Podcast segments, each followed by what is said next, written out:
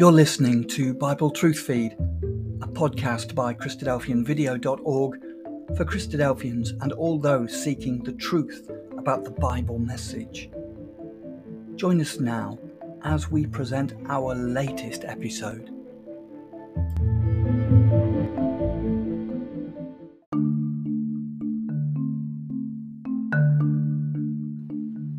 Russia's drawing forth begins lift up your heads. The Bible clearly outlines Russia's destiny. In this episode, we consider some of the scriptures regarding Russia's turning back since 1991, when the Soviet Union collapsed, and the changes since the rise of Putin's rule. The current build-up of the troops on the border of Ukraine has many parallels. You will recall to Hitler's invasion of Czechoslovakia at the beginning of World War II. Russia's days of being turned back are over. The bear is moving to fulfill its destiny, which will eventually bring it into Israel and to the battle of Armageddon. These are extraordinary times um, when the finger of God has never been so alive with activity. And we liken it very much to the time when there were those who looked for the consolation of Israel, looking for Messiah's first coming. And um, there were signs of the times. They had their prophecies, they had the 70 week prophecy, and, and things like that. And they were aware of what was coming. Um, and so they were anticipating it. And we live in a very similar time, not to his first coming, but to his second, on the knife edge of the kingdom when the Lord is about to return. And yet, our challenging times can sometimes drive us into somewhat of a paralyzed stupor. And we hope our, our, consideration this morning will help shake ourselves from the dust so that we do indeed look up and lift up our heads and recognize that our redemption indeed draws nigh. So, when we consider the, the subject that we have in front of us this morning, Russia's drawing forth begins, we really want to step back and consider that our community has been looking at this back since 1948 when Brother Thomas wrote these memorable words The future movements of Russia are notable signs of the times because they are predicted in the scriptures of truth. The Russian autocracy, in its plenitude and on the verge of dissolution, is the image of Nebuchadnezzar standing upon the mountains of Israel, ready to be smitten by the stone. When Russia makes its grand move for the build-up of its image empire, then let the reader know the end of all things, um, as at present constituted, is at hand. And we live very much in those times when we see the preparations that are taking place. Now, when Brother Thomas wrote, it was when the Tsars ruled Russia. They had been ruling for some 600 years. And he, in fact, sent a copy of Elpis Israel to Tsar Nicholas I, who you see depicted there in front of you, who was Tsar of Russia at the time. And Christadelphians have identified Russia as the leader of the nations, described in Ezekiel chapter 38, where we read, Son of man, set thy face against Gog, the land of Magog, the prince of Rosh, as the RSV puts it, uh, of Meshech and of Tubal, and prophesy against him. And with them, of course, there are other nations gathered Persia, Ethiopia, Libya with them, all of them with shield and helmet. And of course, there are the nations of Gomer and all his bands, the house of Togarmah of the north quarters and all his bands, and many people with him. Now, Christadelphians have been identifying these nations by the use of, of scripture and of um, historians, and not just ourselves, but many um, Bible believers over the years have looked at this, and we have considered how that Russia basically makes up, of course, that, that big part of that confederacy. We've got the Tarshish nations, and with them Sheba and Dedan, and the merchants of Tarshish, the young lions thereof, which would be uh, extended to New Zealand and Canada and those other nations that make up part of that British Empire. Again, um, other subjects that we're not going to consider today. But Russia itself is Rosh uh, Meshech and Tubal, the land of Magog, of course, and um, we have then, of course, the extension of all those other nations involved with it. Um, Togarmah, and we got Persia and Ethiopia down to the south, Libya, um, and there's, of course, Assyria and other ones that get named in different prophecies. But this is the picture that we have been expecting for many, many years. Now, what is fascinating as we consider these things is that Brother Thomas anticipated this, writing the book Anatolia in 1868, otherwise called Russia Triumphant and Europe Chained. And it, it, it was later called Exposition of Daniel. So, this is something that uh, our community has been looking for. We've listened to lectures on, we've listened to Bible classes on it over and over and over again. And when we consider and just step back, it's helpful to kind of look at Russia prior to the development of the um, the current system that we see there, prior even to the Soviet Union. This is a map from 1941 uh, entitled The Growth of the Russian Bear. And, and really, it goes back to the time of 1462, before Columbus discovered uh, America in 1492. Uh, you can see in red there the, the area that Russia uh, comprised back then. And then it was 1505 when they added to it quite an area. Um, and that was about the same time when the construction of St. Peter's Basilica was taking place. Luther would write his theses. Um, we would have Tyndale writing the Bible or translating it. And then in 1564, more territory would be added at the same time of the Council of Trent just before the massacre of uh, St. Bartholomew's Day of the Huguenots. Um, and then up to 18 or 1689, William of Orange would become King of England, and Louis XIV would be the Sun King of France, and a huge swath of territory leading right out to the far east uh, would be added to Russia. And then 1762, just before the French Revolution and before Cook arrived in New Zealand, we would have other territories added to Russia. And then in 1801, just before Brother Thomas was born and uh, before the Napoleonic Wars began in earnest, more area leading into Europe. And then, of course, uh, 1854, really bringing us to the height of uh, the, the Russian expansion. And again, um, 1894 um, kind of caps it off um, with Tsar Nicholas. And this is what Russia looked like long before the Soviet Union. And I think that's very important for us to get into our minds that this is the case. And then in, in World War One, there were some areas that were lost to Russia. And of course, these would be gained back later on. So this is what the picture was um, when most of our brethren and sisters, uh, grandparents, great grandparents, great great grandparents um, were giving their lectures on Bible prophecy. Now, Tsar Nicholas, of course, would be the last of the Tsars. He started his reign in 1896, but it would be at this point in time that the Russian Revolution would come along in his lifetime, 1917, which would bring about the end of the empire. And three men would be responsible for this. There was um, Vladimir Lenin, uh, Leon Trotsky, and Stalin. And those three really would begin what was called the Soviet Union. Of course, Stalin would uh, murder off uh, Trotsky after Lenin's death, and that was around 1928. But these are the leaders of what was to become the Soviet Union.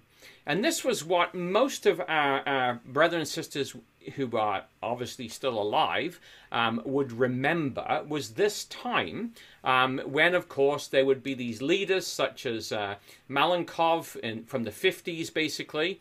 Um, but really, it got really exciting with Khrushchev, 1955 to 1964, the Cuban Missile Crisis, when Kennedy and him would go head to head.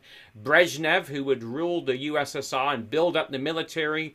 He would send the troops into Czechoslovakia and into uh, Afghanistan.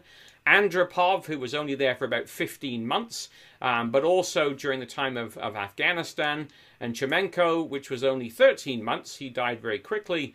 Um, and then Gorbachev, the last of the leaders, and of course it was under him that everything changed. And that was when I was just coming out of high school. I would have been around 18, 19 years old. And in fact, when we went to write uh, history exams for high school, we were told Uh, don't answer the questions according to what's happening currently in the news, otherwise, you're going to fail your history exam. So, the, the USSR, as it had been, as we look at it growing now, um, it grew out and covered up much of what would be called um, the Soviet sphere. Um, and this was that U- United uh, Soviet Socialist Republic, including Belarus, Ukraine, and those other nations, Kazakhstan, Turkmenistan, and so on. Um, initially, it was joined um, into the whole area, or went into the whole area of um, the uh, the European region, um, Eastern Europe, uh, which would be the the um, the the bloc that would the Warsaw Pact, as it was actually called. Um, Tito would initially join it. Um, actually, China and Mongolia for a while will both be involved. Um, and then Syria and Iraq would come under the Soviet sphere in around 1944. Um, at the same time, Yugoslavia would drop out 1949. Egypt would come into their sphere in 1950 or thereabouts with Gamal Abdel Nasser. And then we would have North Korea and North Vietnam coming under their sphere, and Laos in 1960. And then around the same time, China would disappear. But this is kind of the picture that most of us would remember um, who grew up, um, as I did, under the time period when the Soviet Union was around. Now, for many of us, um, those times are long gone but it's helpful to get an idea of what this looked like back in the day. And of course, it was a frightening time. Um, the, the Six Day War, um, Russia was there in the Middle East, trying to keep its influence, um, keeping everything at what they used to call a low boil, uh, bringing tanks and artillery and jets and advisors into the Middle East, as Michael Oren captures in his book Six Days of War. Um, and again, 1967 and 73, um, basically they were in the Middle East and they were fighting somewhat of a proxy war through these other nations at the time of Khrushchev. Um, and uh, as these things developed, though, what would happen is is they would bring further influence. They would go into Libya in 1969, uh, Muammar Gaddafi, um, Sudan in 1969 as well. Um, and then after the uh, the fall of Saigon in 1974, um, you would see Vietnam united, and also uh, Cambodia would be joining in with them. And then in 1978, there was a revolution in Afghanistan, of all places, and it came under the Soviet sphere with a communist government. And Iran likewise underwent a, a, revolution, the Islamic Revolution in 1979, and Russia was the first to recognize um, Iran and the, um, the new Islamic uh, rulers in Iran. So they've been very involved in all of the things that were, were sort of going on. But what's interesting is when we come to Ezekiel 38, and, and if you have that open on your lap, that would probably be helpful. We will be referring to it several times. To read here some of the language in verse 4 I will turn thee back. And then he says, I'll put hooks in thy jaws and bring thee forth. So we've had this great description of this great confederacy but he describes there being a turning back at this point in time. Now, the word there is is a form of the verb which basically means to to bring something back, to restore, to refresh, to repair, repair, or to lead something away, to turn it right around, to show uh, a turning or to an apostatize.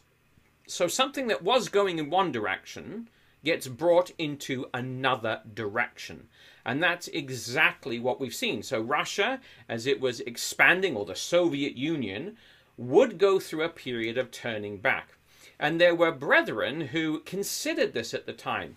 Um, and they wrote about these things. So we have our brother Graham Pearce, who would write about this. He would say in um, the book uh, Russia, the Vatican, and the Invasion of Israel. Now, this is writing back in 1970, while at the height of the, the Cold War.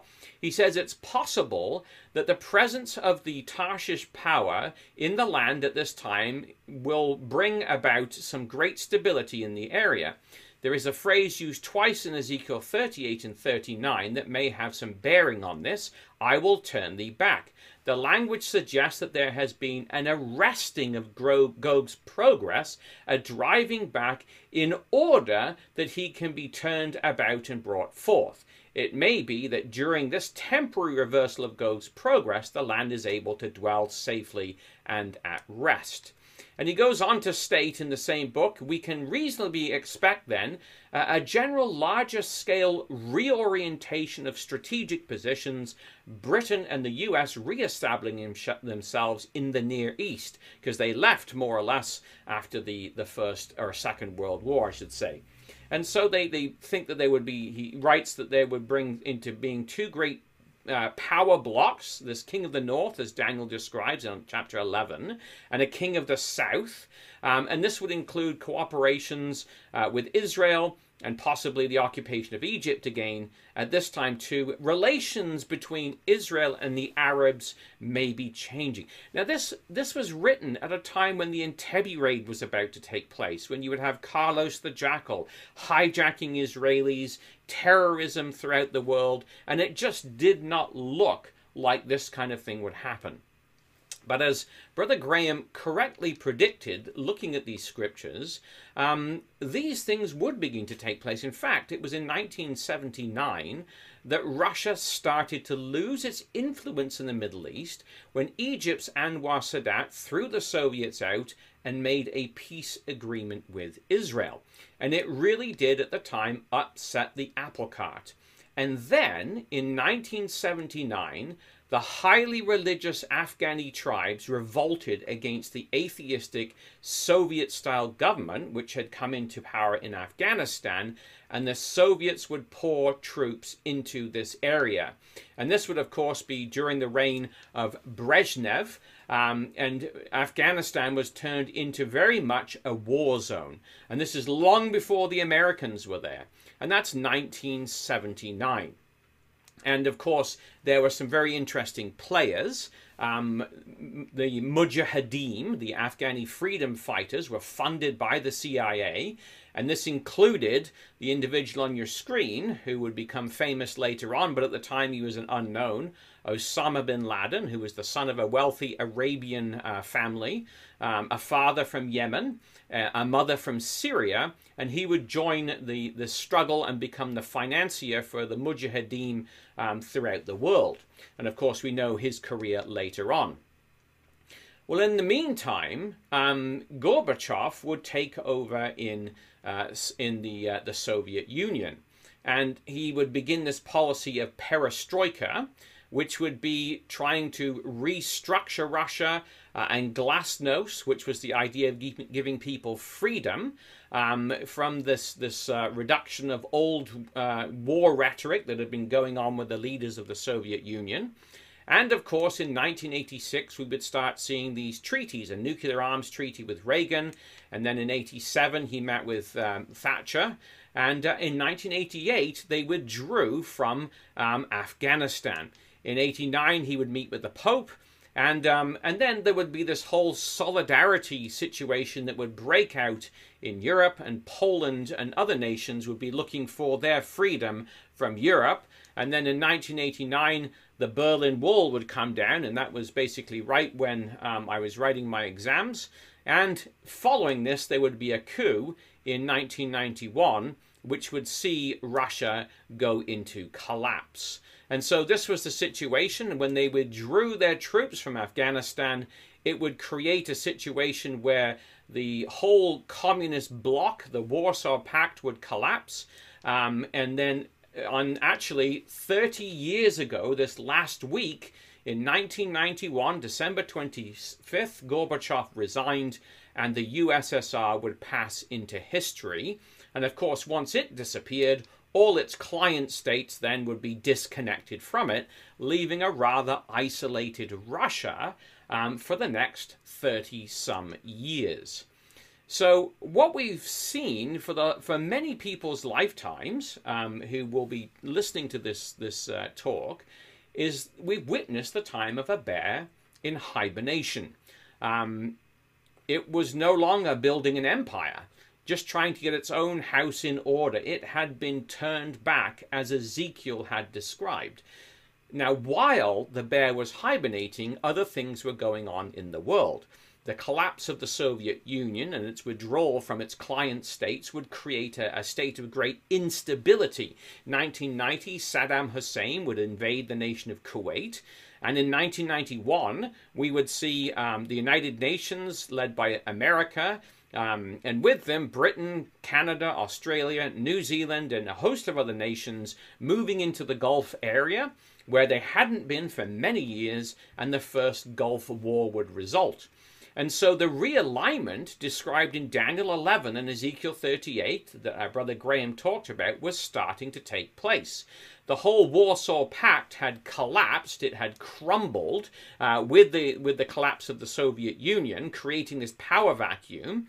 And as the planes were being flown out of Europe, because we no longer needed to protect ourselves from Mother Russia, um, what happens in Kuwait is there is this war. Saddam Hussein seizes um, Kuwait, and so the jets, on their way back to Canada and other places, end up going into the Saudi Arabian Peninsula.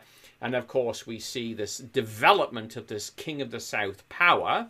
And NATO then became somewhat, for a while there, irrelevant because there was no Russia, so what is everybody um, united against? Um, and so that's, at the time, there was a bit of a discussion, even amongst Christadelphians. Maybe we've got Ezekiel 38 wrong. Maybe we've misunderstood these things. Maybe things aren't the way that we expected them to be. But of course, we know the scriptures predict a king of the north, this northern confederacy, Daniel chapter 11, and a king of the south, a southern confederacy. So the Southern Confederacy was beginning to develop in Saudi Arabia and Yemen and, and those different nations down there, working with America and Canada and other states. Um, and the northern situation, though, was still in disarray, and, and we sat back and watched, wondering how this was all going to come back together again. And in that vacuum, of course, we would see Bill Clinton put immense pressure on Israel to bow to the creation of a Palestinian state. And so in 1993, they signed the peace agreement with the PLO, which of course turned out to be a bit of a, a fake peace. Um, and then again with Jordan in um, 1994, which was called a cold peace, very similar to that that we had with um, uh, the, the nation of Egypt. Now, all these things happened during what were called the Yeltsin years, when Russia was in complete and absolute disarray. And it was in 1999 that the uh, the now rather ailing Yeltsin, very much a drunk and lost his way, so to speak, was hastily um, replaced by an absolute nobody. Some guy named Vladimir Putin that nobody had heard about. He was a former KGB, which became the FSB spy. Um, and uh, they put him in place, and his handlers quickly realized they had a problem. He didn't actually have a party. So they created a party, appointed him the head of it so that he could be legitimately the leader of the Russias. And nobody knew what to expect. Not even his handlers knew what he was going to do or what they they thought they were going to do with him. And of course, it didn't go the way they expected. Now, at the same time, 2001, we had uh, a new president in the United States. Uh, Bill Clinton was out, Al Gore lost the, the election, and um, he was sworn in on January 20th, 2021. And he had run on a platform of isolationism. He had basically attacked Bill Clinton for endless deployments of US troops around the world, which he, on his platform, promised to end. He says, We are not permanent peacekeepers dividing warring parties. Well, at least that was his plan until, of course, just into his first year on September the 11th, a few months later, um, the World Trade Towers were attacked and everything was going to change. And so, what we would see is America would be going back into the Middle East and they would go into the area of um, Afghanistan and also Uzbekistan. They would have bases there where they would go and fight this war on terror. And in 19 or 2003, um, under the guise of, uh, or under the story of um, weapons of mass destruction, they would also move into Iraq.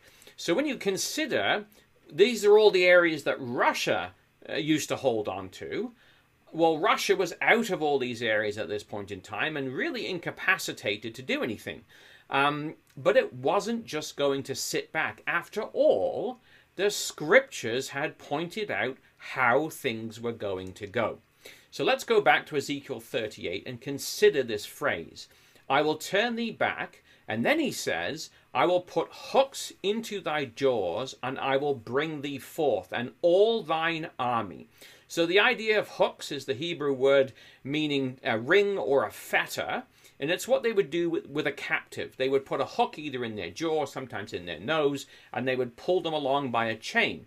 And it would be something that they would do. It was rather savage, but they would drag people along behind their their uh, in great long chain gangs, um, not like the ones that we might think of, where you're handcuffed. Literally, it's through your jaw or literally through your nose, and you will be dragged forth. So this confederacy was going to be brought out of its cage, pulled by a hook in the jaw, attracted to the spoil, as we read later on in the chapter. That's what the scriptures have to say. So, although Russia had been pulled back, there was going to be a bringing forth, a causing to come forth or to lead out, to carry out, to draw out, or to take out. So, God is going to bring this nation that has been turned right back at one point in time out once again. And that's really what we have been looking at. Now, if you've got Ezekiel 38 open, just take a look down to verse 7.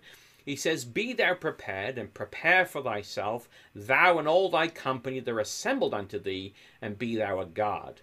Now, that word prepared is described by Gesenius as to set something up, to stand firm, to be established, to set up, to strengthen, to constitute, to appoint one as a king, or to direct aim as a weapon, to apply the mind to, to prepare and make ready.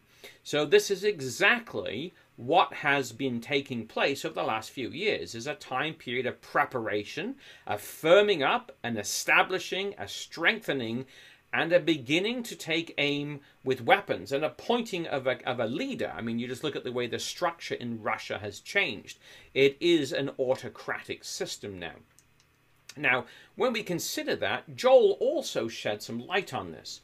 In Joel chapter 3 and at verse 4, he says, Proclaim ye this among the Gentiles, prepare war, and note the phrase here, wake up the mighty men. Let all the men of war draw near, let them come up. So prepare is the idea to consecrate, uh, and it actually is, means is used often to to hallow something. So this is where the idea of holy war sometimes comes from. Uh, this will be a crusade, but part of this is arousing, waking up, stirring up the mighty men of war, which tells you that prior to this they have been asleep. And so that's the, fra- the phase that we've lived in for probably the last 30 some years, is a sleeping Russian bear. But that is all been changing in a very uh, short little while. The bear has been waking up. Here's an interesting quote from Putin. This is back from 2005. He says, Above all, we should uh, acknowledge that the collapse of the Soviet Union was a major geopolitical disaster of the century. As for the Russian nation, it became a genuine drama. Tens of millions of our co citizens and co patriots found themselves outside Russian territory. Moreover, the epidemic of disintegration infected Russia itself. Now, that was an address he gave to the Kremlin in 2005. Now, I want you to remember this phrase there are Russian citizens that are outside of Russian territory. That was his big issue at the time. Now, as Christadelphians, we'd been saying this has to turn around. Well, then the world started realizing that's what was happening. This is an economist from 2006. Putin dict, uh, depicted here as a gangster, don't mess with Russia. And then 2008, Russia resurgent. how the West should respond. So this is something that's been going on for quite some time now. In fact, the same magazine, uh, The Economist, in 2007, uh, made the comment that the bear is happy to be back. Russia has returned to the world uh, as a strong and confident power, restoring balance in world affairs, Russian's foreign minister Sergei Lavrov would have to say back in 2007. And so you see here a change that's taking place. And, you know, what had been a docile bear during the 1990s was now exerting its strength once again. And so we saw basically this idea of them turning off the gas and they had control over certain things. And the, the economist then saying that, you know, the European nations are going to stand up to Russia and they're depicted like a bowl of jelly. Um, and that's about all that they've done since this time period. And so when we start looking at what has taken place, it's quite fascinating in the last few years. And sometimes we forget about these things. In 2008, Russian troops went into Georgia. Now, Georgia, to give a little bit of background, had been a Soviet state which gained independence in 1991. Um, it was under Russian control, um, a part of it was anyway, but it was backed uh, by pro Russian separatists. And in 2002, Russia began this massive. Um, allocation of Russian passports to the residents of Abkhazia and South Ossetia. Um, and so what happened was, uh, without the permission of the Georgian government, all these people became quote unquote Russians. Um, and so it then became necessary in 2005, um, when the, the Georgian government tried to crack down on this um, and, and this area that wanted to break away, that Russia would have to, you know, look after its citizens abroad. So we had this Georgian war that would kick into place. Hostilities began in August of 2008. They sent their forces in to protect their citizens. And so that was the first time a war had been fought by the so- well by Russia since the fall of the Soviet Union, and they were willing to use military force to attain their political objectives. And, and many Russian, uh, many uh, countries in Europe, especially, um, would uh, would um, criticized Russia for this, and, and, one of them was Ukraine, um, their president Lukashenko, who basically said, well, because of what Russia's done here, we are not going to um, extend their leases of the bases in Sebastopol in Crimea. Well, that created a bit of an issue. So, fast forward to 2014, with the idea of losing the bases in Crimea Russia was none too happy. And you've got to remember that, you know, if we go back in Russia's history with Ukraine, um, it expanded into the area of Ukraine in 1796 with Catherine the Great. And of course, they took that area of the Crimea. And this is where they had their warm water ports. So they could, the, the northern ports in Russia freeze during the winter, but in the south, this this um, Crimean port would be open all year round, and they would have access to the Mediterranean. So back to 1783, um, there would be this this great um, port in Russia. Um, so 70 years later, Tsar Nicholas I wanted to extend control over Russian citizens, interestingly, who were living in Palestine. They were Orthodox Christians, and he wanted to protect them from the Ottoman Turks. Well, this uh, sparked the Crimean War from 15, uh, 1853 to 1856, and it was Russia fighting against the, the Ottomans, the French, and the British, and they laid siege to Sebastopol in the Crimea and it was 11 months uh, the siege took place, and eventually uh, Russia lost, and the French and British, um, you know, had them restore whatever territories they had taken, and in 1856 they restored the Crimea and uh, Sebastopol to them. But what's interesting in this is that, you know, this was such a massive thing that there are guns um, from Sebastopol all over um, Ontario and Canada. In fact, this is just in a park down the road from us um, in Brantford, and they brought back these uh, guns from Sebastopol, and they're by our Parliament buildings. They are in a little park in Brantford, Waterloo, Guelph, all over the place, celebrating the victory of the British Empire. And of course, Canada was one of those young lions um, over Russia and stopping them from basically their advance into um, the Middle East. Well, the USSR would basically come into existence as we saw, and it would have territory that came from Poland in 1939 and Romania in 1940 and 1948, and a little bit from Czechoslovakia in 1945. And it was in 1954 that the Russian Soviet Federalist uh, Republic would transfer to Crimea a piece of land, or Crimea, to Ukraine um, to basically uh, utilize. Uh, because they were all part of the Soviet Union, they didn't need to worry about it. They still had the ports there. Um, and so since 1796, it had been part of Russia, only about 22% of the people in Crimea were Russians, or sorry, were Ukrainians, the West were Russians. And so they gave this piece of territory to Ukraine, never thinking that the Soviet Union would collapse. But of course, it did. And Sebastopol, uh, Russia's warm water port, was still used by their forces to 2005. Now, that being the case, um, the USSR collapses. Um, Russia moved into Georgia, and Ukraine told them that they were going to cancel the leases on the bases. Ukraine said they could no longer use them, and um, this, of course, didn't go over so well. So in 2014, we had these little green men appearing in Ukraine, and they fought a war in the Donbass region and in the area of Crimea, um, where these Russian troops without insignia, um, so they weren't claimed to be Russian at the time, they went in and they took the area and restored it to control of Russia. And Russia's premise, as is picked up in this uh, political cartoon, is we're going to save you from drowning. That's the Crimea. Um, and this is how the world saw it. The Russian bear was seizing the prey of the Crimea. Russians saw it totally different, that this was their territory anyway. They had given it to Ukraine, and then Ukraine had left, so they were taking it back. Um, so here we have him signing the agreement to annex Crimea in March 14th, 2000 uh, or 18th 2014 so these are the events that are leading up to the current crisis today.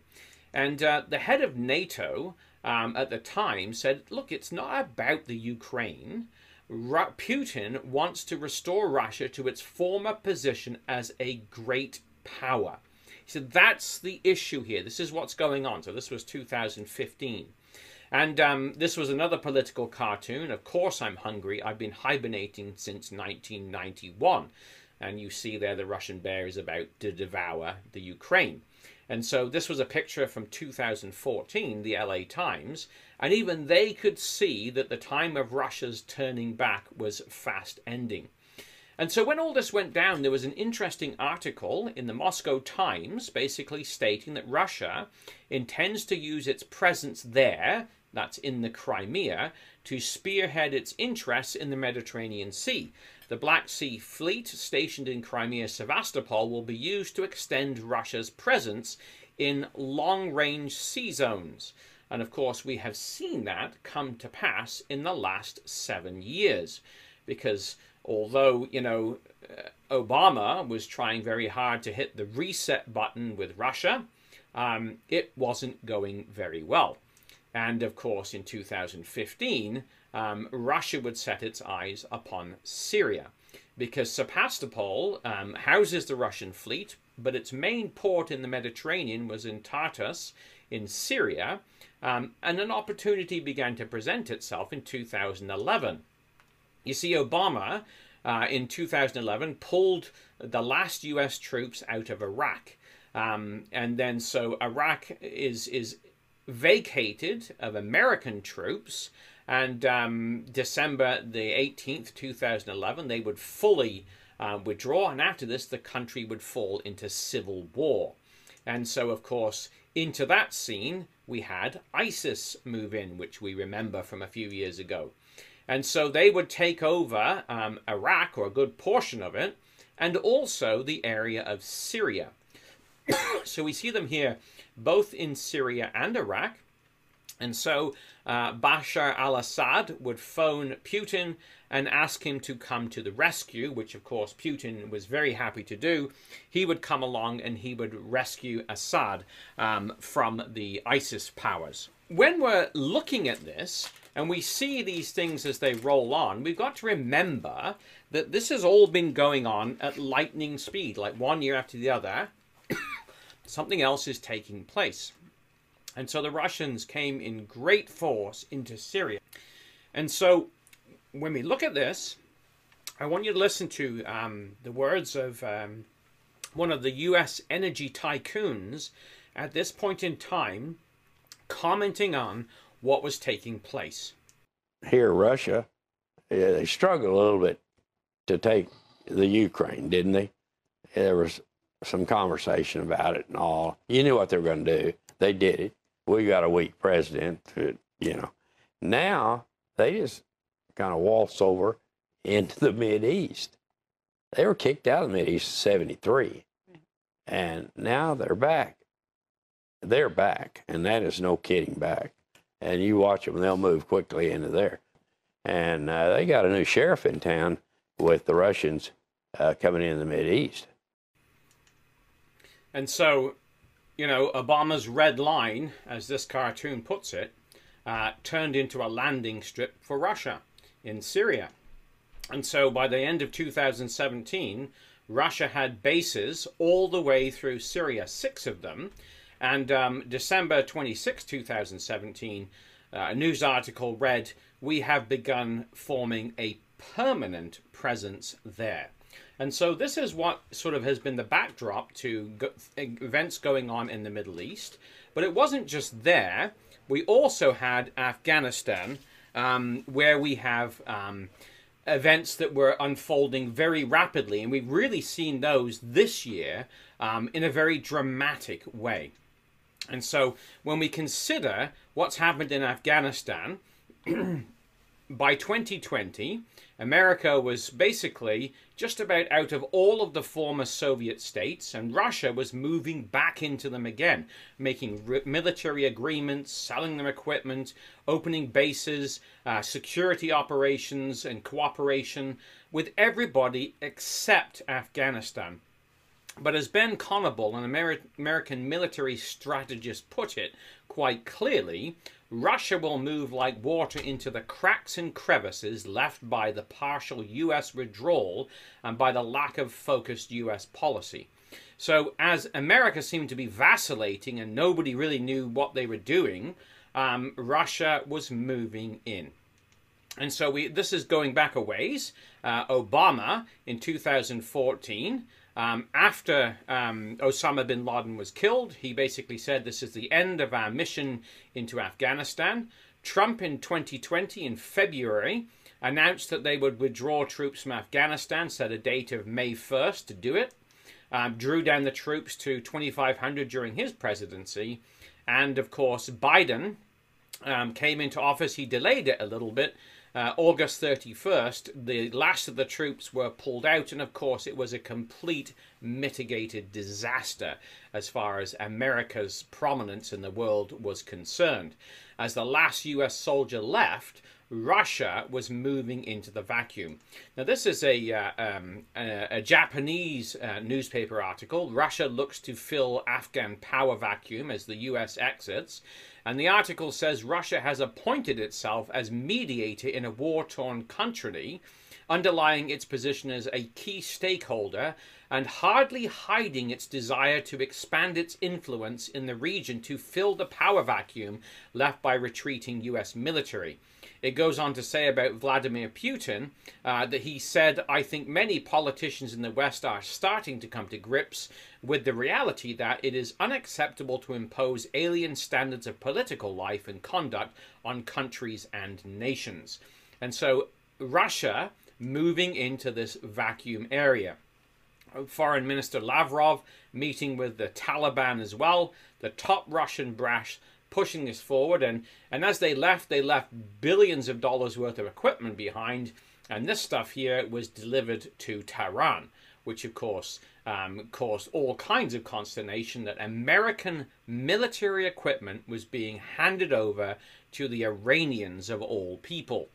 And so when you look at what that looks like on a map, you now have that whole underbelly of Russia um, coming back uh, into Russian control. Afghanistan, Iran, Iraq, Syria, Tajikistan, Uzbekistan, Turkmenistan, that whole region is now under Russian control, or at least its satellites are basically uh, being formed there and it has its influence in those areas once again. Now, this has had another byproduct, and that is that with the repelling of the Russians, Europe is calling, or of the Americans, Europe is calling on the member states to establish an army due to what they call the collapse of America as a superpower. And so this is something that we've also been looking forward for a while. Uh, they are also to be armed and prepared. And so when we look at that and consider it, um, we now turn our attention to Europe. Um, because Russia has begun a, a, crisis. Now, this began a little while ago, um, and what we'll call a gas attack on Europe. And so, Ezekiel chapter 38 again, verse 7, we read there that phrase, Be prepared, prepare for thyself, thou and all thy company that are assembled unto thee, be thou a guard unto them. Now, that word guard has two meanings, one of which is the idea of somebody who's taken into custody, like somebody in a prison, in a station of watch that is guarded or observed. Joseph is the way the word is used by Gesenius, or Gesenius points out. And the other one is the idea to keep watch of or have protection over somebody, um, as Nehemiah kept the city safe. So we see this with Russia keeping Iran and Syria safe, trying to protect them from the Western influence, but also the idea of Europe being brought under its control, and probably more along the lines of the first definition of the word there. And of course, this is what Brother Thomas had referred to back when he wrote Anatolia, which, of course, being inter- or in the title was Russia Triumphant and Europe Chained. Well, exactly how Russia would chain Europe remained to be seen. But recently, we've been seeing this taking place. This article goes back to 2014. It's actually a little booklet called Russia's or Putin's Grand Strategy. Um, and it says that the Russian government has deployed a wide array of tactics and instruments in its efforts to restore a sphere of influence over former Soviet space.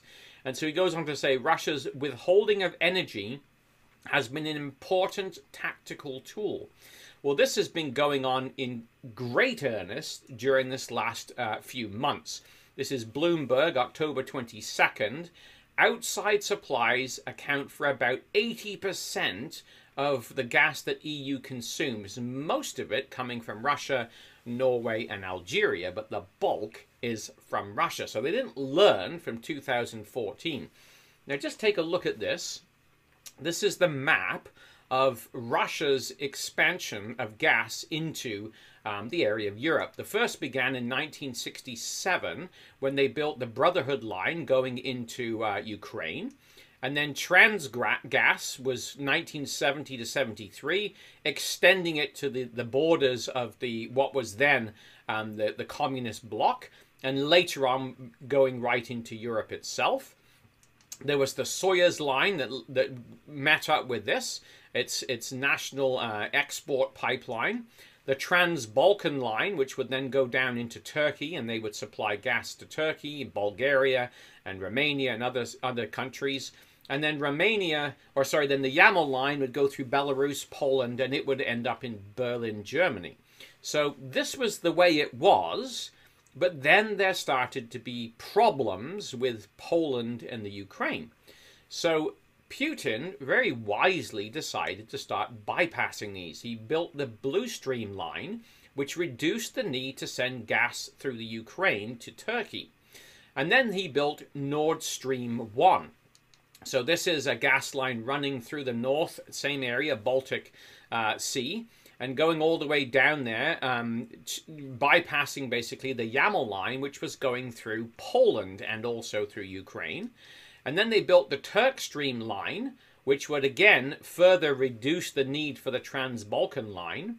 And then what they've been working on since 2018 is the Nord Stream 2 line, which would basically mean they don't have to ship gas through the Ukraine at all, um, because the shipments of gas through the Ukraine is actually making Ukraine very wealthy, or certainly it's providing a lot of income.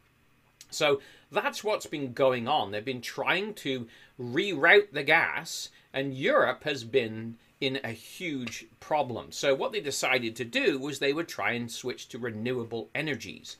Um, but we'd like to point out this little verse, Luke chapter 8, verse 25, where after they had been on the sea and the Lord had commanded it to be still, um, he says, Where is your faith? And the disciples wondered, saying to one another, What manner of man is this? For he commands even the winds and the water to obey him. Now, I just want you to keep that little passage in mind as we listen to this next little piece that's talking about why Europe is in such a problematic area right now with the issue of gas. In recent months, we've seen hot weather in places like China and Japan and South Korea really drive up demand for liquefied natural gas, and that's raising prices. Whereas in South America, in a country like Brazil, a drought has seen it look to really ramp up its gas fired power generation. When you bring this back to Europe, we saw in April and May earlier this year unseasonably cold weather conditions. And this meant that Europe's natural gas storage levels dipped below pre pandemic five year averages. To those closely monitoring Europe's natural gas storage levels, this was a sign of things to come, a clear warning sign of a potential supply crunch. And what's really interesting is that Europe has tried to really put its its uh, its its, its um, policy has been to use the um, the uh, wind and renewable energies. But this is an article from September 29th that tells us the shortfall was driven by unfavorable weather conditions over the summer, which was one of the least windy across the UK and Ireland and one of the driest um, in the last 70 years. So when we're trying to replace gas with wind energy, we forget that it's the Lord who controls the winds and the seas. And so they've uh, been dried right up and they have not had the wind. This, the, the least windy in 70 years. I mean, and that's fascinating when you consider uh, the New York Times saying that Europe has not built up sufficient gas storage to guarantee that there will be enough fuel to heat homes and power businesses if the weather turns frigid.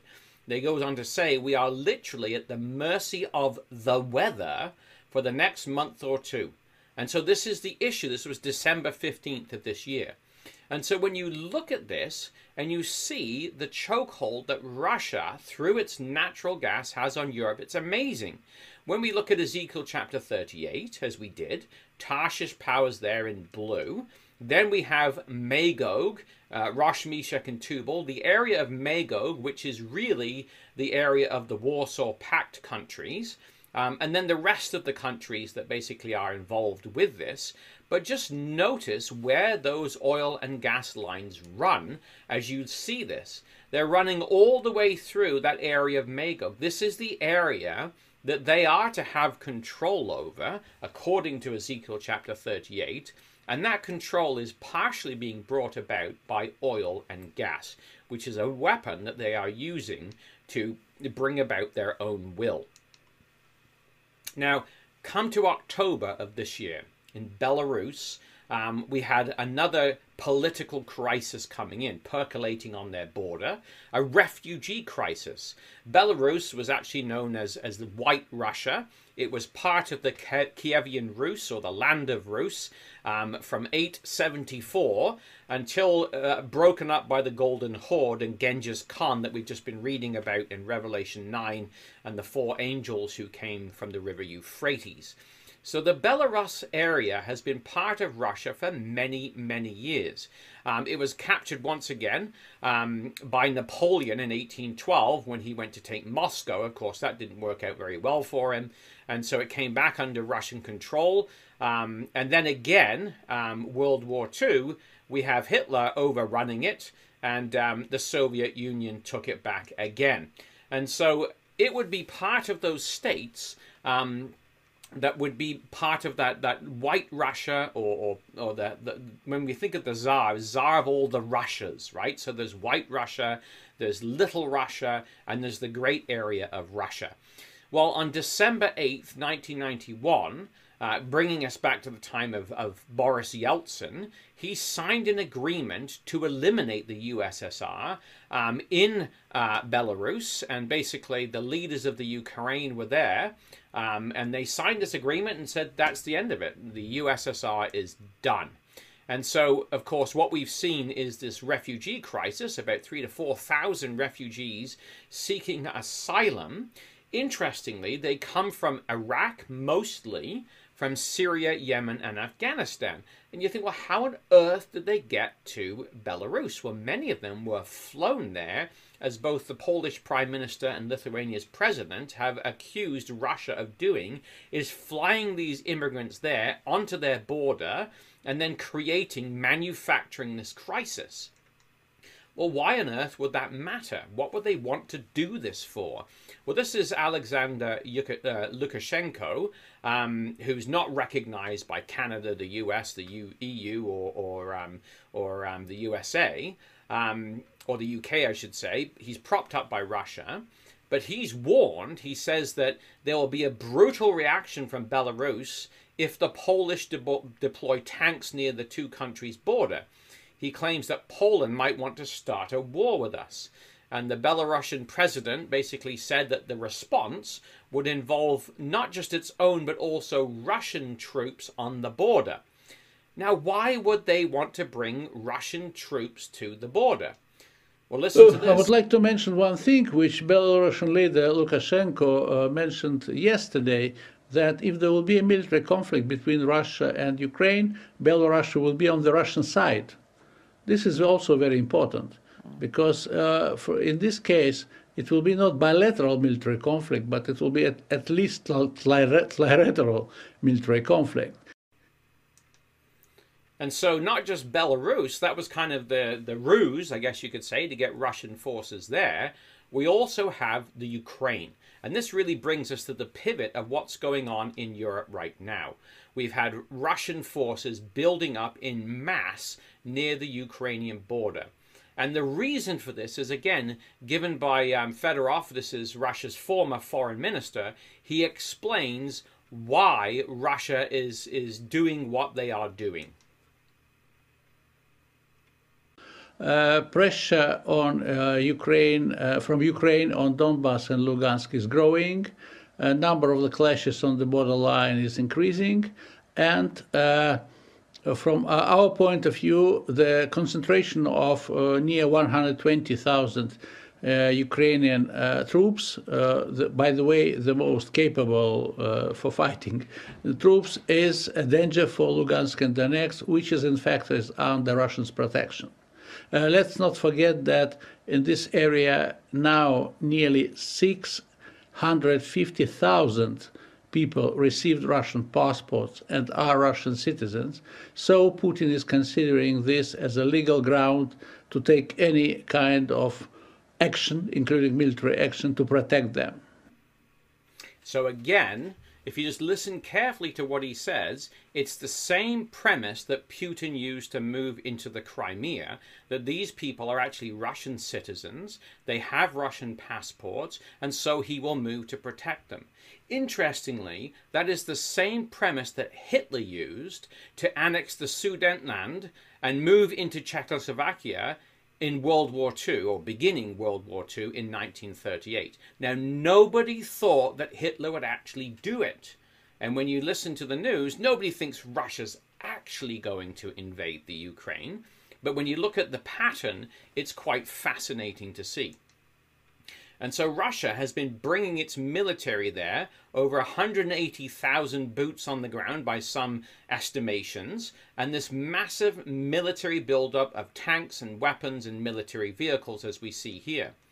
And it began really, if you go back to um, 19 or 2014 when they moved into the Crimea, uh, Crimea, and then the Donbass region also came under its control and influence. That's where they've given all these people passports. Uh, they annexed Crimea March 2014, and also another area called Transnistria, uh, where they airlifted a whole bunch of troops in as well um, to protect them from the Ukrainians. And this refugee crisis in Belarus has seen Russia move even more forces in, both to help the Belarus out, but also along all those borders with the Ukraine. So you have this massive buildup of forces all the way around the outside that it's using as a pretense, this refugee crisis, moving all these soldiers in and all this military aid in. And when you look at that, you think, wow, like what is America going to do? What are they going to do? The world's policemen, as they're sometimes called. Well, let's listen to the Secretary of Defense uh, about what America exactly is going to do. And just listen carefully to this. I know that the uh, department does not like discussing a potential red line, um, but is there a point where it would actually be beneficial to just say directly to Russia, cross this line, and the U.S. military gets involved to protect, you know, a partner? I think uh, in situations like this, I think uh, conveying red lines uh, only exacerbates the problem. I think we need to focus on finding ways to uh, to de-escalate uh, and uh, and to reduce tensions. Our goal in both cases, Tara, is to is to lead with diplomacy and address these issues in a way that we don't get to conflict. and and you've seen us you know, move to support them in terms of providing them uh, uh, materials and, and, and some advisors. And we're interested in making sure that they have what they need to be able to defend themselves. So. So you hear there the wording. They're going to give them materials, advisors, and what they need to, and notice what he says, defend themselves, because Ukraine is not a member of NATO yet. So, what is Russia going to do about this idea of them moving military equipment into there? Well, they're a bit clearer in their response. Again, this is uh, Deputy Foreign Minister Andrei uh, Fedorov, or former Deputy Foreign Minister um, of Russia. Uh, the question is if Russia will make a strike back. Strike back is only uh, possible in case if Ukrainian army will start at least limited uh, offensive uh, attack, for example, towards Don Donetsk, or, which is the most dangerous scenario, if Ukrainian troops will try to have to make a military operation, trying to cut off Donetsk and Lugansk from a Russian border. In this case, Russian military interference in this last case will be inevitable. The other part of Russians are saying, okay, why we are waiting so long? Let's accept them as a part of Russia. Let's close this gap, which is existing now. Let's make them uh, part of Russia, especially because, as I want, want to mention again, one third of the population of Donbass and Lugansk republics have Russian passports. So, from this point of view, uh, this is just a question of time what will happen because uh, if there will be a military clash between Ukraine and uh, Russia, it will speed up the process of inclusion of uh, Don Donbass and Lugansk area into Russia.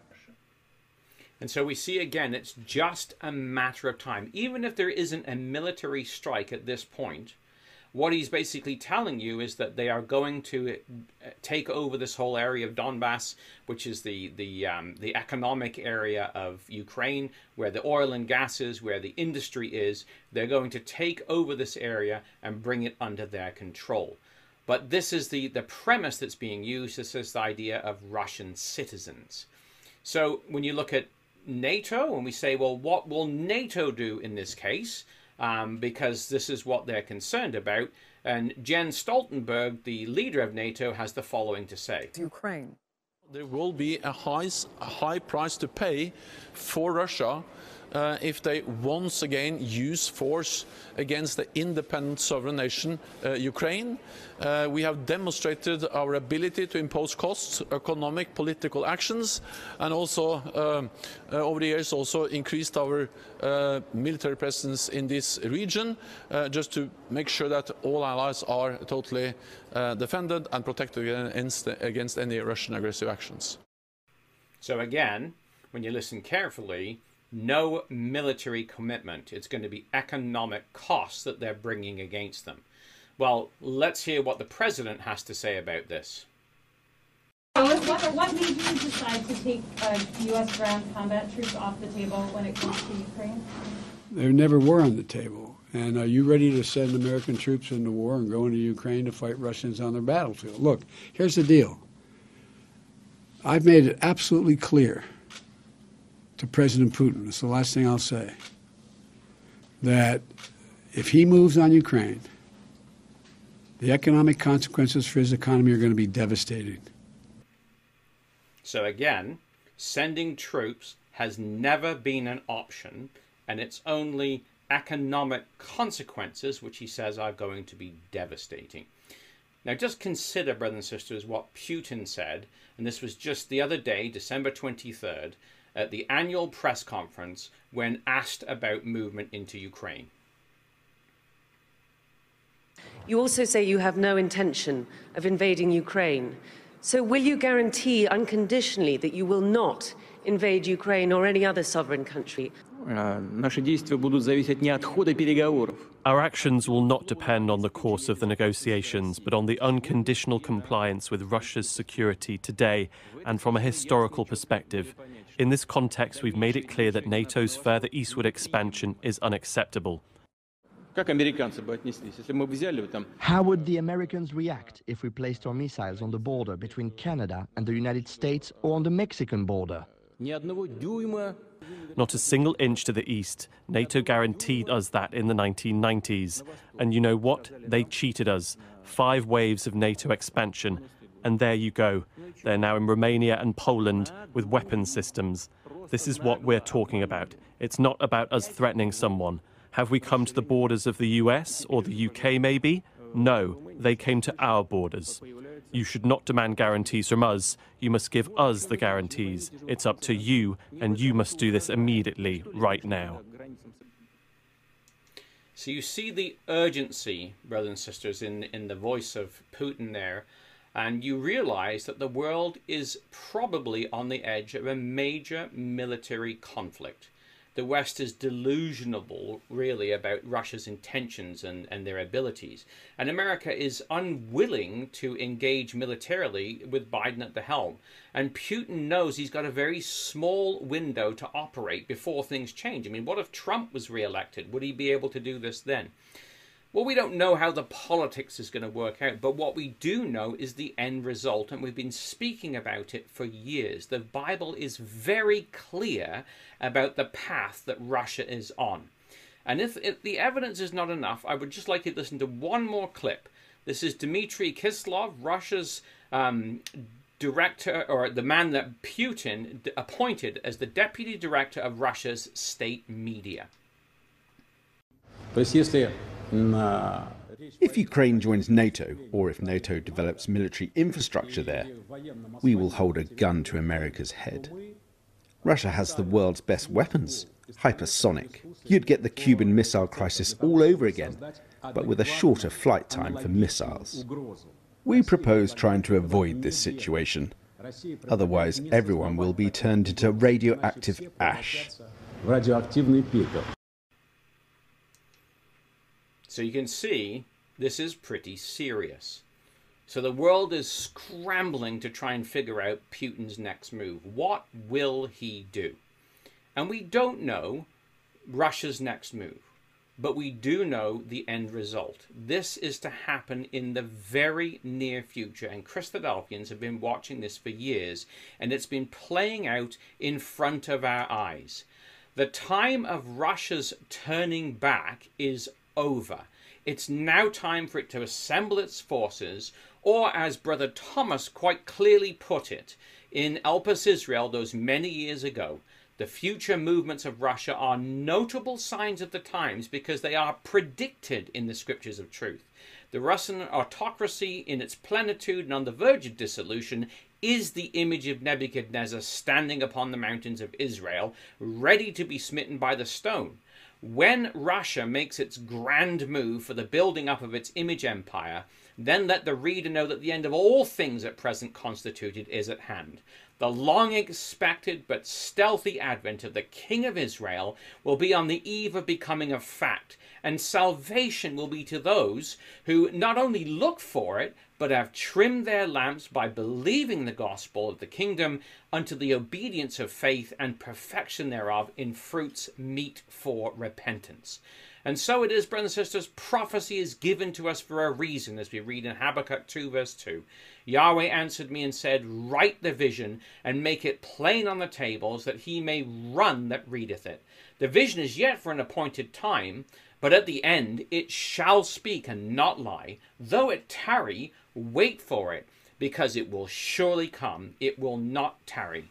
And so, brothers and sisters, we are at that very end when it will speak and is speaking to us. So let us look at the great cloud of witnesses that have gone before us and those that even gather around us today, and let us lay aside every weight and the sin which does so easily beset us, and let us run with patience the race that is set before us, looking for and holding on to the return of our Lord Jesus Christ. Whatever time we have left, let us wholly prepare ourselves to remember that our Lord is coming to save us from this world, this wicked generation, and to bring us to Him. May we meet Him with joy in that day when He comes. May we not be people that are afraid that He's coming, but overjoyous because, as we have seen in these last couple of years, this world has nothing to offer and it cannot save itself but our Lord has saved us and will bring us to Him. And what we have to do is prepare for that day. Thank you very much.